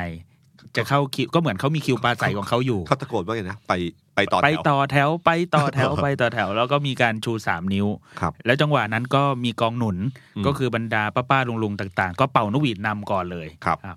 ก็ เพราะว่าเพราะว่าอย่างอย่างรุ่นรุ่นป้าป้ารุ่นผู้ใหญ่เนี่ยเขาจะเขาจะจำภาพนี้ได้แบบ อืม เตรียมพร้อมอยู่แล้ววันนี้ อดีตมาไล่ล่าคุณ แล้ว เด็กเด็กก็ทำตาม ครับ เด็กก็เป่า ใช่ หนกหวีด ใช่ ตามนะครับ แล้วก็เอ่อม็อบที่ที่หน้ากระทรวงศึกษา ผมว่ามันเป็นคือคือม็อบยุคนี้เนี่ยเป็นม็อบที่มีความคิดสร้างสรรค์สูง อืม ในนึกในสิ่งที่เรานึกไม่ถึง ครับ เขาเล่นกับกลุ่มเป้าหมายได้ดี คือกลุ่มเนี้ยชินกับเพลงแจว อ่า เพลงลามาลีลาเขาก็ให้สองอันเนี้ย ครับ แต่งเนื้อใหม่ อืม เพื่อที่เป็นแนวแนวที่คัดค้านรัฐบาล ใช่ หรือแนวต่อต้านแนวความเคลื่อนไหวครั้งนี้ขึ้นมา แจวเรือลุกขึ้นมาปฏิรูปการศึกษา อะไรอย่างเงี้ย แจวเรือลุกขึ้นมา ไม่มีเหยียดเพศอะไรเงี้ย เออ ผมนั่งฟังอยู่โอ้โหสุดยอดสุดยอด มันเป็นมันมันเป็นมูฟที่ ใช่ ที่ดูสนุกด้วย ใช่ นะครับ แล้วก็คำปราศัยของเด็กแต่ละคนที่ขึ้นมาขึ้นมา เริ่มต้นที่พันนวลนรดิตใช่ไหม ใช่ครับ หรือวัดโรงเรียนของ โรง นา เรียน ยก ของนายกก่อนเลยครับ ครับ อืม ก็วันเมื่อวานเนี่ยถ้าละถ้าไล่ดูแล้วจะโอ้จะนึกไม่ถึงว่าเฮ้ยเด็กปราศัยแต่ละเรื่องแต่ละเรื่องเนี่ยมันมี แล้วมี เนื้อหาสาระทั้ง มี สิ้น ปลาใสเป็นภาษาอังกฤษด้วยนะครับพี่ตุ้ม อ๋อเหรอ ครับ อันนี้ไม่ได้ฟัง พอพออ่านภาษาไทยเสร็จก็มีภาคภาษาอังกฤษต่อเลย ครับ ครับ แล้วก็เหมือนกับสื่อสารกับนักข่าวต่างประเทศได้ด้วย อืม เพราะว่าต้องย่องยอมรับว่าเมื่อวานเนี้ยนักข่าวต่างชาติเยอะมาก ครับ CNN อะไรก็ไปหมด เต็มเลยใช่ไหม เต็มเลยครับพี่ แล้วปัญหาที่พูดเนี่ยบางทีมันเป็นปัญหาระบบการศึกษา ซึ่งผมรู้สึกว่าน่าสนใจก็คือปมของเขาเนี่ยหลายเรื่องมันเป็นเรื่องใหญ่ อืม หลายเรื่องเป็นเรื่องที่ถ้าเราย้อนเวลากลับไปสู่ตอนที่เราเป็นนักเรียน มันคือเรื่องเก่าๆที่เราเคยเผชิญ ครับ แล้วเรารู้สึกในวันนั้น อืม แล้วเพียงแต่ว่าวันนี้บางทีเราลืมไป เราลืมวัยนั้นไปว่าเราก็รู้สึกกับเรื่องเหล่านี้อยู่เหมือนกัน แล้วไม่น่าเชื่อนะครับ เวลาผ่านไปยี่สิบสามสิบปีเนี่ยไอ้เรื่องเดิมมันก็ยังเป็นเรื่องเดิมอยู่ ครับ เช่นเดิมนะครับ ผมนึกอย่างเช่นเรื่องทรงผมเนี่ย อืม ยิ่งนานวันนะครับ เด็กแต่ละวัยแต่ละวัย คือคือพอยุคสมัยมันผ่านไปเนี่ยเด็กเด็กนักเรียนทั้งหลายเนี่ยความรู้สึกต่อเรื่องทรงผมเนี่ย ผมว่าเขาแรงขึ้นเรื่อยๆ อาจารย์กนกรัตน์เนี่ยนะครับเขาไปสัมภาษณ์เด็กคนหนึ่งที่ต่างจังหวัด ครับ เด็กคนนั้นเนี่ยเป็นเด็กผู้หญิง เขาบอกว่าเขาอะเรียนได้เกรดสามจุดเก้านะสามจุดเก้านะครับ โอ้ นะครับ สามจุดเก้านี่สุดยอดแล้วครับ แล้วก็บอกว่า อาจารย์คะ อาจารย์ลองมองหน้าหนูสิคะ หนูเนี่ยไม่อยากส่องกระจกดูหน้าตัวเองเลย อืม เพราะว่าตัดผม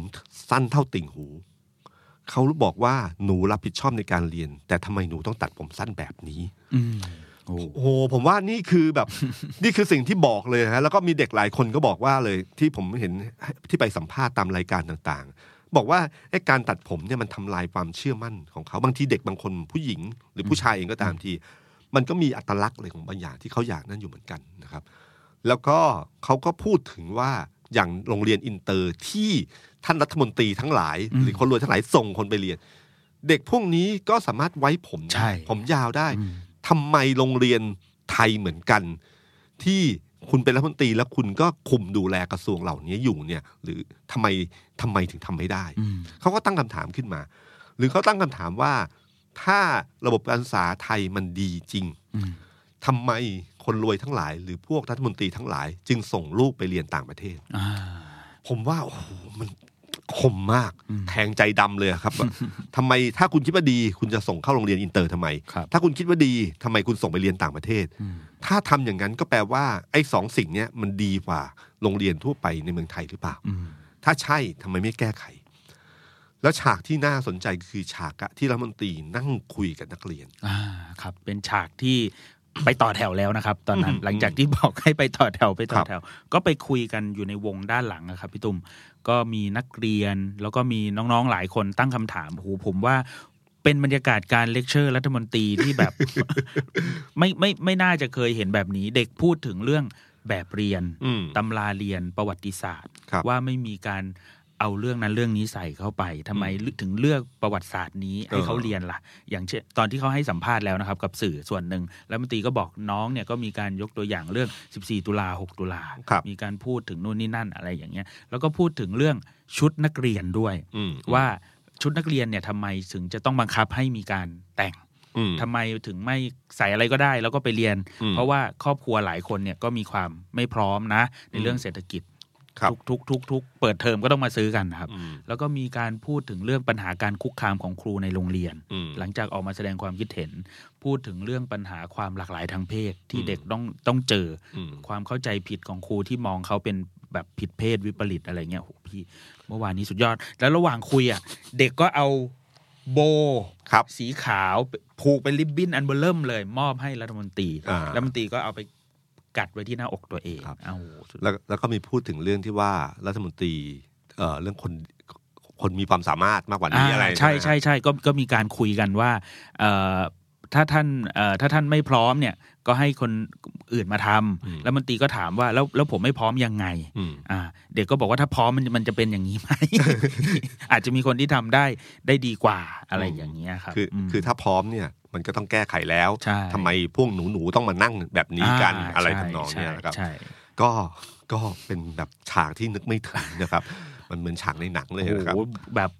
นักข่าวอยู่ตรงนั้นคือ ไม่ได้เดินไปไหนเลยครับ อยากรู้ว่าคุยอะไรกันนะพี่นั่ง หรือ อยู่ หรือมุกอันหนึงที่ผมว่าหลายคนชอบมากก็คือมุกที่รัฐมนตรีจะเดินใช่ไหมแล้วก็บอกว่าวิ อ่า เรามีวิธีการให้มนตรีหยุดอะ ครับ เออ ก็คือรัฐมนตรีเดินกลับออกมาแล้วจากวงที่คุย ครับ แล้วก็เหมือนจะมาขอขึ้นเวทีอีกรอบหนึ่ง อืม แต่ก็เด็กก็ไม่ให้ใช่ไหมฮะแล้วก็เลยจะเข้าเข้ากับเข้ากระทรวง อืม แต่เด็กก็บอกว่าขอขอให้รัฐมนตรีหยุด อืม ฟังฟังพวกเขา อืม อ่ะถ้ารัฐมนตรีไม่หยุด เรามีวิธีที่จะทำให้ท่านหยุด อืม เปิ แล้วก็ดเพลงชาติทันที แล้วก็ร้องเพลงชาติ นักคงนักข่าวทุกคนก็ต้องเคารพธงชาติเหมือนกันเวลานั้นเลยครับ แล้วรัฐมนตรีหยุดไหม หยุดครับเพราะเพลงชาติขึ้น ครับ เอ้ยไอ้แบบเนี้ยเรา เพราะว่าผมเนี่ย จิตก พอเพลง ไม่ถึ ชาติขึ้นตอนนั้นนะผมฟังไม่ถนัดนะครับพี่ตุ้มผมก็เฮ้ยนี่มัน เฮ้ยมันหกโมงเย็นแล้วเหรอ เออมันห้าโมงสี่สิบสามนาทีผมยังจำในใจอยู่ได้อยู่เลย เออ เฮ้ยแต่มันอ๋อ ครับ ก็เลยเป็นแบบโอ้โห ม มุกนี้เหลือจริง ๆ เหลือจริง ๆ คือผมว่าตอนนั้นคุณรัฐพลก็คงคิดว่าจะขึ้นเวที แล้วก็ก็คงจะแสดงท่าที อืม เปิดว่างบนเวทีคือเอ่อแต่เด็กเนี่ยบอกว่าคราวเนี้ยเขามาพูดรัฐมนตรีอะต้องฟัง อืม ไม่ได้มาฟังรัฐมนตรีพูด ครับ ผมเออ มันก็เป็นมุมอันหนึ่ง เพราะ นคบ เพราะว่าตอนแรกเนี่ยกระทรวงจัดที่ให้ในในกระทรวงครับ มีเก้าองเก้าอี้มีอะไรหมด แล้วก็ให้ประหลัดออกมาเชิญเข้า ครับ ไปด้านใน ทีนี้เด็กก็บอกว่าถ้าเด็กมาขนาดเนี้ยแล้วรัฐมนตรีต้องมาฟัง อืมอืม ทำยังไงดีให้ท่านรัฐมนตรีมาฟัง เราเป่านกหวีดเรียกรัฐมนตรีออกมาหน่อย โอ้โหผมแบบสุดยอดจริง วันวันนั้ คน รับ ถ้ามันอยู่ที่มองในมุมไหน ถ้ามองมุมว่า เอ๊ะทำไมเป็นเด็กเป็นเล็ก อืม ทำไมถึงไม่ไม่เคารพผู้ใหญ่ท่าน ครับ รัฐมนตรีมาถึงขนาดนี้แล้ว อ่า ทำไม ครับ ก็ก็เป็นคงอีกมุมหนึ่งก็คงตั้งคำถามว่าเอ้อทำไมต้องเป็นอย่างนั้น ด้วย นะครับทำไมมาแบบเสมอภาคกันไหม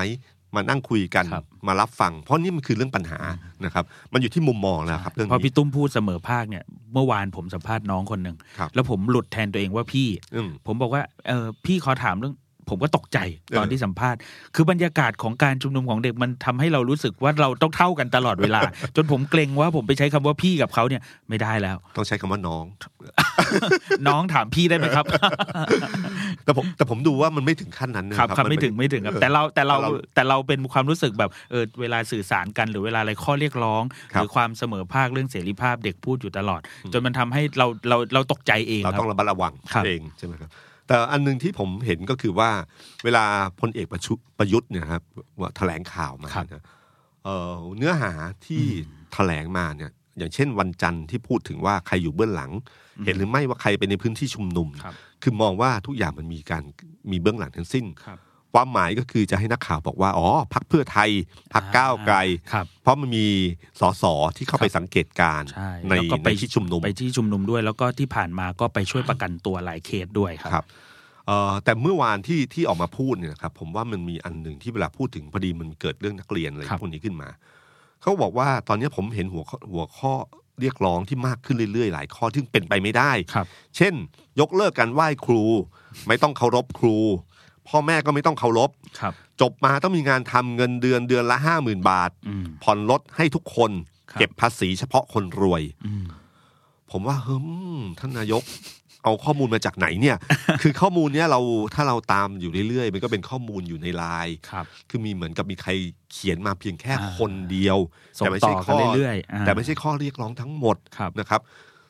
ซึ่งการเอาข้อเรียกร้องของคนคนเดียว ซึ่งจริงหรือยังไม่จริงก็ไม่รู้เนี่ยนะครับ แล้วยกมาว่านี่คือ ความคิดของเด็กทั้งหมดที่มาเคลื่อนไหว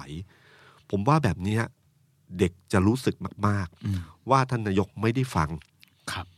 เลือก จริง เลือกเรื่องที่ตัวเองจะได้ประโยชน์ หรือลดทอนความชอบธรรมของกลุ่มเด็ก อืม มันเป็นกลยุทธ์แบบแบบนักการเมืองทั่ว ๆ ไปอะครับ ที่ใช้กันอยู่ แล้วคุณมาใช้แบบนี้แล้วบอกว่าเฮ้ยเรายินดีรับฟัง คุณคิดว่า คนพูดแบบนี้เด็กเขาจะฟังไหม อืม เขาจะเชื่อไหม คือคือหัวใจของการรับฟังซึ่งกันและกันเนี่ยมันอยู่ที่ความเชื่อมั่น ครับ เชื่อมั่นระหว่างกัน อืม ต้องสร้างความเชื่อมั่นเขาให้ได้ว่าเราจะมานั่งฟังคุณจริง อืม ๆ แต่แบบนี้เนี่ยผมว่าโหมันยิ่งทำให้ระยะห่างกับเด็กเนี่ยไปไกลกว่าเดิม อืม คือนายกกลายเป็นว่าคุณประยุทธ์เนี่ยไม่ได้เหมือนกับว่าไม่ได้มองว่าปัญหามันเริ่มต้นจากตัวเองเลยปัญหาเริ่มต้นจากที่อื่นก่อนเสมอฉะนั้นคุณเรียกร้องแบบนี้โหมนเป็นไปไม่ได้หรอกซึ่งถ้าเรารู้เนี่ยครับ เรารู้เลยว่าไอ้เนี่ยมันเป็นข้อมูลที่มันอยู่ในกลุ่มไลน์ มันว่อนไปทั่วครับพี่ตุ้มในทวิตเตอร์หรือว่าในอัพถ้าผมจะใช้คำก็ปฏิบัติการ I.O. ส่วนหนึ่งก็มีส่งต่อ ข้อมูลนี้อะครับ แต่ความหมายก็คือว่า เด็กพูดถึงข้อเรียกร้องเขาหลายครั้งครับพี่ตุ้ม อืมอืม หลายการชุมนุม อืม หลายตลอดเวลาแล้วก็มีการโอ้โหผมเอาเฉพาะกระทรวงศึกษาธิการเนี่ยผมพูดเลยว่าอย่างน้องๆ นักเรียนเลวเนี่ย ไปกันหลายรอบ ครับ พอพอพูดถึงตรงเนี้ยมีน้องๆฝากมาถึงรายการเราเหมือนกันครับพี่ทุก ครับ บอกว่าช่วยอธิบายหน่อยว่า นักเรียนเลวเนี่ยไม่ใช่ว่าเขาเป็นนักเรียนเลว นะ เขาเรียกตัวเองว่านักเรียนเลวเพราะเขาไม่ใช่เป็นนักเรียนดีแบบที่คุณครูหรือ ใน ระบบการศึกษาไทยนิยา ในกรอบ ม แบบเดิมๆที่เขานิยามมา ใช่เพราะว่ามีมีผู้ใหญ่ในวงการศึกษาบางคน ไปพอเราบอกว่ารู้รู้ไหมเนี่ยว่านักเรียนเลวเขาจะมาประท้วง ผู้ใหญ่คนนั้นตอบว่ารู้ตัวก็ดี แล้ว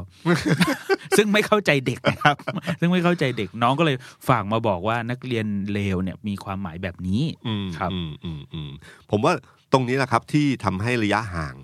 นะฮะระยะห่างในการที่จะเชื่อซึ่งกันและกันเนี่ยมันน้อยลง ครับ นะครับ เพราะว่าเด็กก็หยิบเอาเรื่องนี้ไปพูดในในการชุมนุมเหมือนกันใช่ไหมว่าที่พลเอกประยุทธ์พูดอย่างเงี้ยมาเป็นยังไงใช่ไหมฮะ ใช่เด็กก็เอาไปพูดถึงโดยมีความรู้สึกว่าไปรับข้อมูลมาจากไหน อืม โดยใช้ภาษาแบบวัยรุ่นแบบคุณพี่ไปอ่านมาจากไหนคะอะไรประมาณเนี้ยบนเวที ผมว่าเด็กก็เก็บรายละเอียดตรงนี้นะครับ ครับ ไม่ใช่เขาไม่เก็บ เพราะฉะนั้นอะไรที่นายกสื่อสารออกมาโอ้เป็นคลังข้อมูลสำหรับเขาในการที่จะ มันทำมันทำให้จริงๆมันในมุมหนึ่งเนี่ยนายกทำให้เด็กดูถูกนะมึง เหมือนกับว่าไปสวัสดีวันจันทร์มา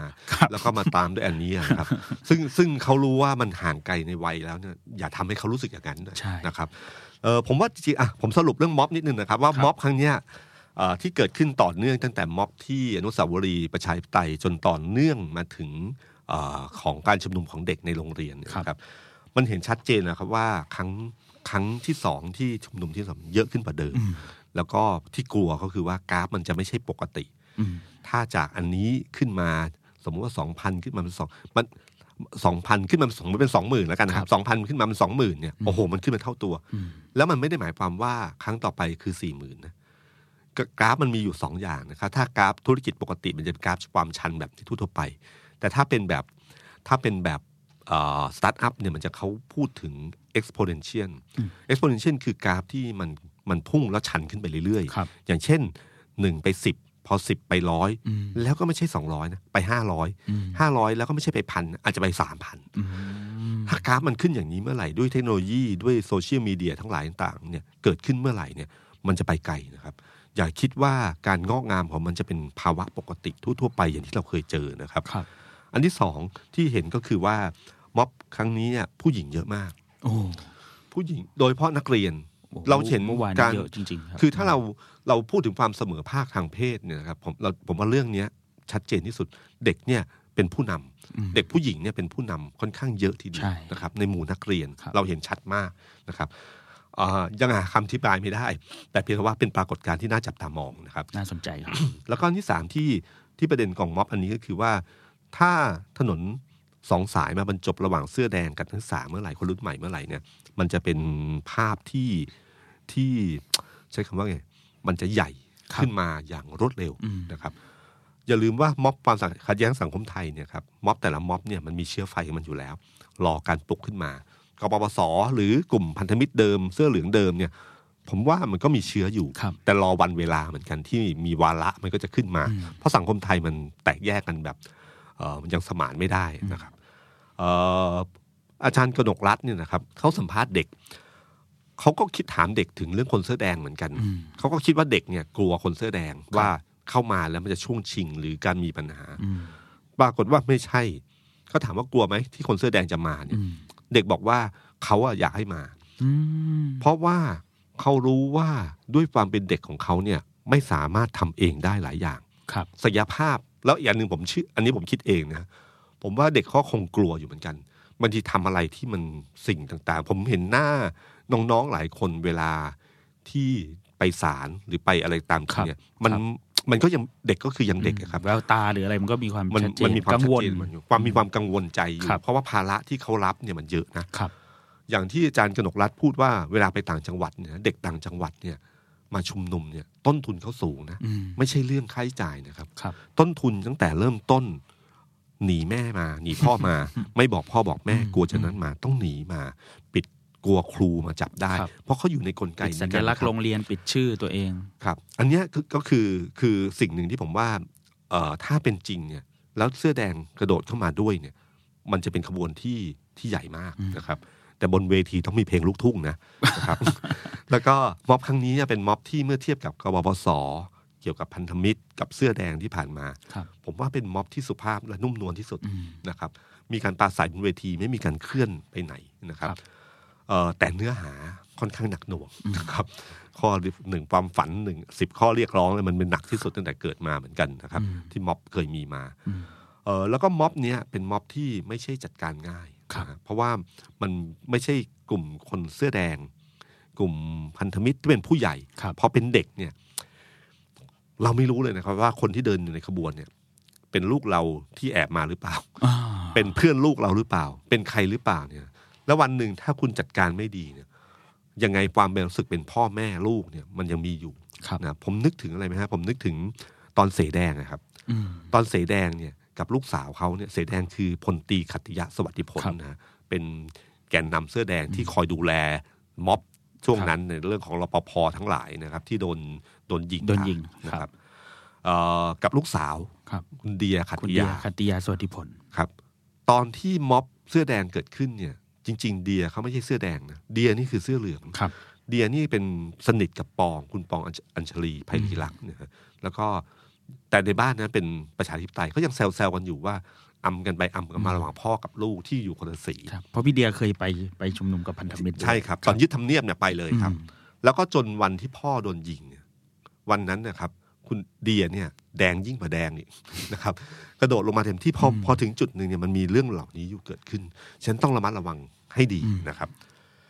นี่คือมุมของของม็อบทั้งหมดที่เล่ามาโหยาวเหยียด เลยนะครับ ยังไม่ได้พูดถึงว่ารัฐบาลทำอะไรตอนนี้ได้เลยนะครับ รัฐบาลตอนนี้นะครับ ที่ผมเห็นก็คือว่าหนึ่งเขาก็เริ่มฉลาดพอที่จะลดแรงกดดัน ครับ อันในทางการเมืองก็คือเรื่องของการแก้ไขรัฐธรรมนูญที่เป็นสามเงื่อนไข ครับ สามเงื่อนไขข้อเรียกร้องตอนนี้ประกอบด้วยหนึ่ง หยุดคุกคามประชาชนครับ สองแก้ไขรัฐธรรมนูญ ครับ สามยุบสภา ครับ เขาจับอันนี้ก่อนเลยครับ แก้ไขรัฐธรรมนูญ ส่วนหนึ่งมันเป็นเพราะแรงกดดันภายในพักร่วมรัฐบาลด้วย เพราะว่าพรรคประชาธิปัตย์เองเนี่ยเรื่องนี้เป็นเรื่องใหญ่ ครับ ภูมิใจไทยเองเนี่ยก็ขยับตลอดเวลาอยู่เหมือนกันสองพักนี้ยทำให้พลังประชารัฐเนี่ยไม่กล้าที่จะหักหานหรือจะไม่ทำเรื่องนี้ ครับ นะเพราะสุดท้ายแล้วเนี่ยก็ยอมนะต้องยอม ยอมถึงขั้นให้ตั้งสสล อืม แก้สองห้าหก ครับ นะครับภูมิใจไทยเนี่ยก้าวล้ำไปอีกอันหนึ่งคือว่าถ้าแก้ไขรัฐธรรมนูนเสร็จเมื่อไหร่ให้ยุบสภา ครับ แต่มันไม่ใช่เป็นภาพร่วมกันของรัฐบาลที่พลเอกประยุทธ์ประกาศว่าเราจะเป็นแกนนำ อืม คือจะอ้างว่าเป็นเรื่องของพักเรื่องของสภาอะไรก็ตามที แต่คนเป็นนายกเนี่ยนะครับลงมาจัดการได้ อย่าลืมเรื่องบอสเนี่ยยังลงมาจัดการเลยนะครับ อ่าตั้งกรรมการอะไรไป เรื่องสภานี้ก็จัดการได้ครับ เราก็รู้อยู่แล้วว่ามันจริงๆอะมันเป็นยังไง แต่พอนายกไม่ไม่เออกมาจัดการอย่างอย่างร้อยเปอร์เซ็นแล้วก็ปล่อยให้เป็นเรื่องของพรรคการเมืองเนี่ย ด้านหนึ่งเนี่ยมันก็ผ่อนคลายได้ระดับหนึ่งว่า ครับ เหมือนกับยอมนะครับ แต่อีกด้านหนึ่งเนี่ยนะครับ มันก็รู้อยู่ว่าเกมเนี้ยเป็นถ้าในเชิงการเมืองสมัยอดีตแล้วกัน ครับ มันก็คือเกมติดชึ่ง อืม คือเกมติดชึ่งก็คือว่าเหมือนผ่อนคลาย แต่มันมีกลไกสภา ที่คุณจะสามารถลำวงก็ได้ หรือคุณจะเร่งสปีดก็ได้ มันมีจุดทางถอยหนึ่งถ้าพลังทางภายนอกสภากดดันน้อยลงน้อยลงเมื่อไหร่หรือเรื่องเบาลงเมื่อไหร่ ครับ นะครับ ไอ อันเนี้ยเกมเนี้ยยาว อืม คือเหมือนทำแต่ทำเมื่อไหร่ก็ไม่รู้ เพราะไม่มีระยะเวลากำหนดนะครับ และข้อที่สำคัญอีกอันหนึ่งก็คือว่าด้วยกลไกของรัฐธรรมนูญเนี่ยทำให้ต้องใช้เสียงสนับสนุนจากวุฒิสมาชิก อืม วุฒิสมาชิกประมาณ 85 คน ครับ นะครับ ถ้าไม่หนุนเมื่อไหร่ การแก้ไขรัฐธรรมนูญก็ไม่สำเร็จ อืม เขายังมีเกมนี้อยู่ ถ้าสมมติเดินมาถึงจุดหนึ่ง วุฒิสมาชิกอาจจะไม่เอาด้วยก็ได้ ครับ พลเอกประยุทธ์ก็สามารถบอกได้ว่าเป็นเรื่องในสภา อืม วุฒิวุฒิสมาชิกไม่เอาเอง ถ้าพลังนอกสภาเบาเมื่อไหร่ รับรองเกมนี้เกิดขึ้นแน่นอน อืม นะครับ ฉะนั้นเรื่องนี้เป็นเกมยาวที่ต้องดูต่อไปนะครับเอ่อในประชาธิปัตย์เองเนี่ยคุณอภิสิทธิ์เพิ่งไปพูดในการงานเลี้ยงใช่ไหมค ครั รับ บเขาก็พูดว่าเนี่ยประชาธิปัตย์พลาดโดนชิงการนำทั้งที่เรื่องเนี้ยเป็นเรื่องที่ประชาธิปัตย์ทำตลอดต้องใช้เรื่องความกล้าหาญเข้ามาเนี่ย อืม อันนี้ก็มีมีเรื่องราวอยู่ภายในพักร่วมรัฐบาลนอกเหนือจากพักฝ่ายค้านที่เพื่อไทยยื่นไปแล้ว ก้าวไกลก็ยื่นต่างหาก ใช่ครับ แต่เกมแก้ไขรัฐธรรมนูญเนี่ยเป็นเกมหนึ่งที่ไม่ใช่เกมสั้น แต่เป็นเกมยาว อืม จะยาวหรือสั้นอยู่ที่พลังนอกสภา ถ้าพลังนอกสภาเบาเมื่อไหร่ เกมจะยาวหรือจบคือไม่มีก็ได้ แต่ถ้าแรงกดดันนอกสภามากขึ้นเท่าไหร่ ทุกตลอดอย่างต่อเนื่องไม่แรงการไม่ตกนะ รับรองว่าเรื่องนี้มีโอกาสจะสั้นนะครับ อืม เอ่อเรื่องที่สองที่รัฐบาลทำก็คือการใช้การจับคุม ใช้กฎหมายเข้ามาจัดการ ครับ แกนนำทีละคนทีละคน จับกันทุกวันครับช่วงนี้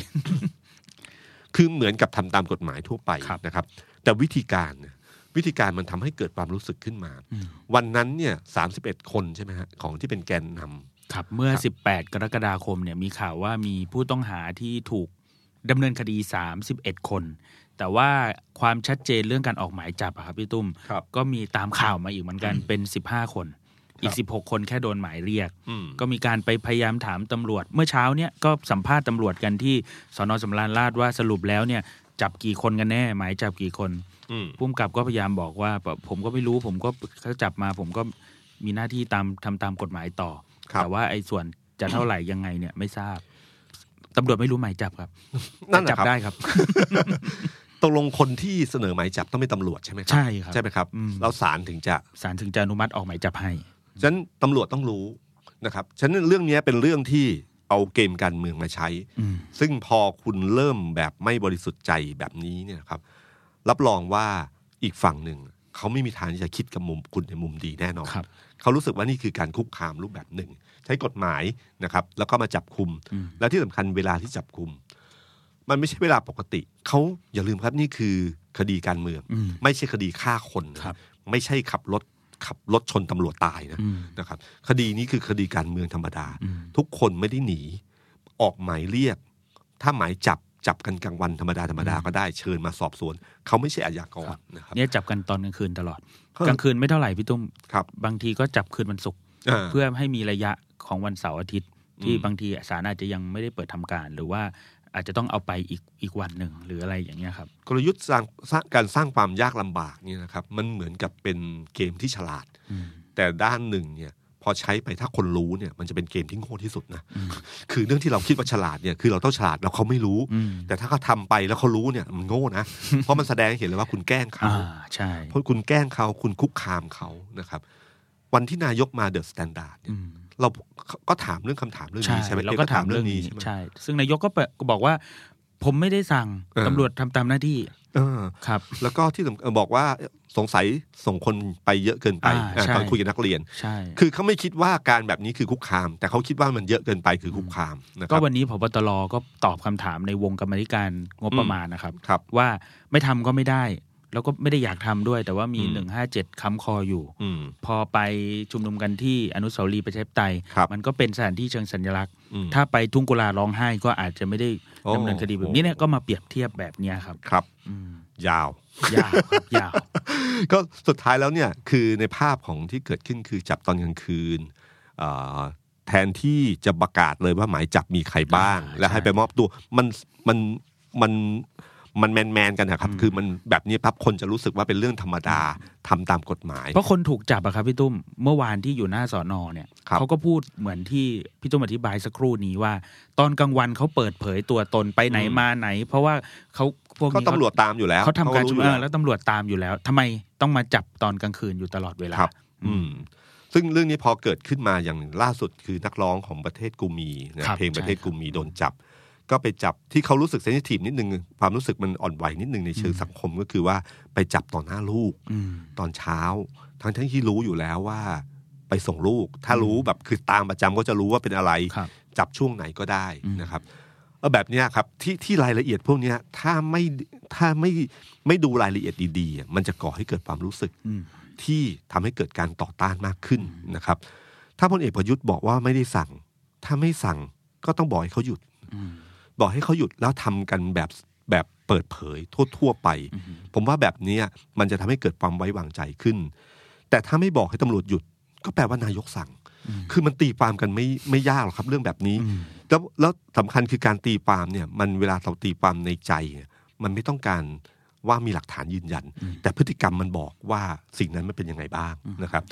ฉะนั้นกะระบบวิธีการแบบเอ่อกลยุทธ์ที่คือเด็ดหัว แกนนำทีละคนทีละคนทำให้กลัวทำให้เกิดความยากลำบาก แล้วคิดว่าม็อบมันจะหายไป อืม นวดทุกวันนวดทุกวัน ครับ อ่าทนได้ทนไป ครับ จับทุกวันเหมือนกัน ครับเพราะว่าเด็กถ้าเจอแบบนี้ก็จะเหนื่อยนะ ครับ เพราะว่าเอ่อเขาเรียกอะไรภูมิคุ้มกันเขาจะไม่เหมือนคุณสุเทพ อืม คุณนัทวุฒิคุณอะไรพวกนี้ที่รู้สึกมีภูมิคุ้มกันสูง ครับ นะครับเขาเชื่อว่าใช้แบบนี้เรื่อย ๆ เนี่ย เด็กจะหายไป แต่อย่าลืมนะครับว่าม็อบที่เกิดขึ้นวันนี้มันคือม็อบแกนนอนนะครับม็อบแกนนอนนะครับแล้วก็ม็อบที่ใหญ่ที่สุดตอนนี้ไม่ใช่นักศึกษา แต่เป็นนักเรียนนะครับนักศึกษาเนี่ยมันก็ชุมนุมในพื้นที่ของของที่ศิลปากรที่ลาดกระบัง ครับ ก็เยอะขึ้นเรื่อยๆนะครับ โอ้และกระบังเมื่อวานนี้เยอะมากครับ โอ้โหคุณถ้าคุณเห็นกราฟพวกนี้แล้วจะจะน่ากลัวมาก ครับ แล้วโรงเรียนวันนี้ที่สวนกุหลาบ สวนกุหลาบนน นนท ท บุ บุ รี รี นะครับ ก็เริ่มมีการแบบใช้อัธจันทร์ชูกระดาษสีขาวกัน แล้วผมเชื่อว่าเด็กเนี่ยนะครับ ความคิดสร้างสรรค์สูง เขาไม่ยอมซ้ำกันหรอกครับ เดี๋ยวจะมีมาเรื่อยๆ มาตรการอันหนึ่งวันหนึ่งไม่รู้จะถึงหรือเปล่าก็คือว่าอย่าลืมว่าเขานัดอย่างที่ผมบอกอะนัดแนะกันโดยที่คุณไม่รู้ว่าจะทำกันเมื่อไหร่ อืม วันหนึ่งมันอาจเด็กอาจจะโกรธแค้นมากขึ้นมา แล้วก็นัดหยุดเรียนทั่วประเทศ อืม ซึ่งเด็กส่วนใหญ่ก็ยินดีมาก มีแรงจูงใจสูง มีแรงจูงใจ เอ สู อง ถ้าอย่างนี้ขึ้นมาทั่วทั่วประเทศก็จะพลึบอีกแบบหนึ่งนะครับ ม อย่าลืมนะครับมันมีโลกอีกโลกหนึ่งที่ผมว่าผู้ใหญ่หรือฝ่ายความมั่นคง ไม่รู้และไม่เข้าใจนะครับเอ่ออ่ะผมผมผมอีกอันหนึ่งที่ผมเห็นชัดเจนก็คือตอนม็อบที่อนุสาวรีย์ ครับ ประชาธิปไตยเขาให้เข้าไปในเอ่อเข้าในเว็บไซต์หรือเข้าในกลุ่มอะไรที่จะมีเนื้อเพลง อ่า ที่เป็นภาษาไทย ครับ ปรากฏว่าอินเทอร์เน็ตใช้ไม่ได้ อืม เขาก็เลยใช้ AirDrop ใช่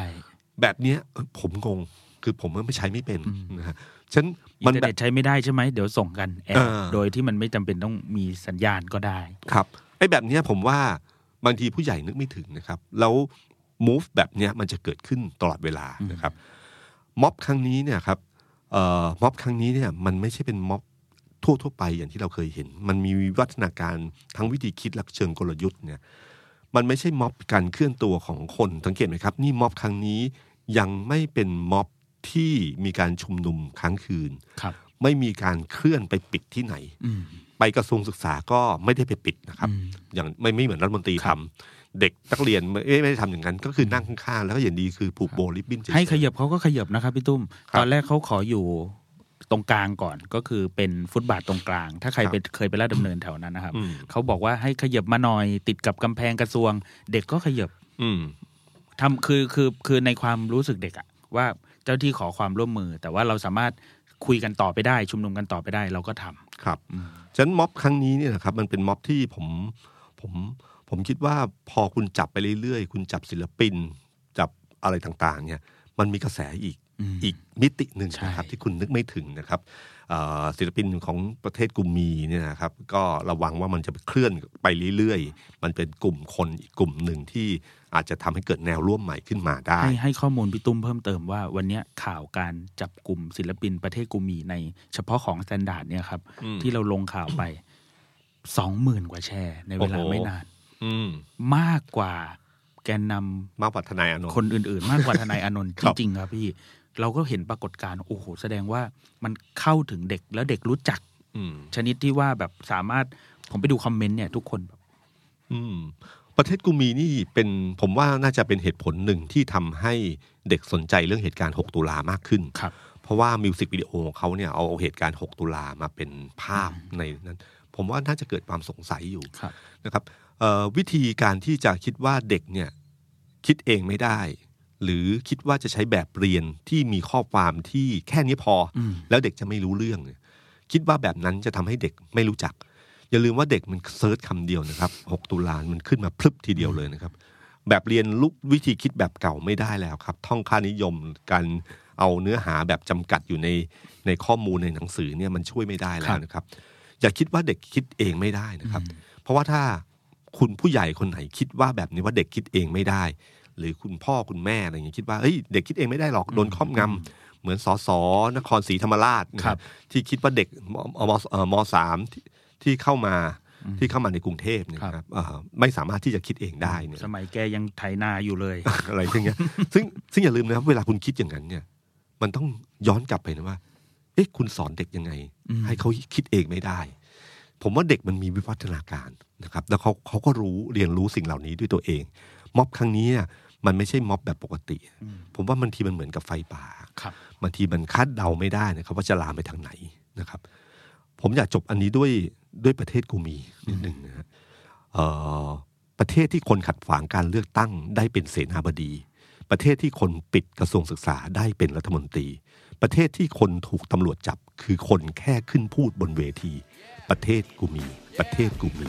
สวัสดีครับ ประเทศที่รัฐบาลไม่มีใครกล้าลบหลู่ประเทศที่มีกฎหมายไว้ให้ตำรวจข่มขู่ประเทศที่คนมีความคิดต้องพากันแซงวันหลับอยู่ หรือถ้ามึงไม่อยากอยู่ถ้าเกิดเขาบังคับมึงก็ต้องอยู่ ประเทศที่คนไม่อ่านหนังสือโดยเฉพาะผู้นำอะประเทศที่บอกให้อยู่เฉยๆถ้าไม่อยากนอนเรือนจำอะประเทศที่คนมีเยอะจะริตแค่ไหนก็รอดทั้งวันประเทศกูมี ประเทศกูมี The Standard Podcast เปิดหู เปิดตา เปิดใจ เปิดโลก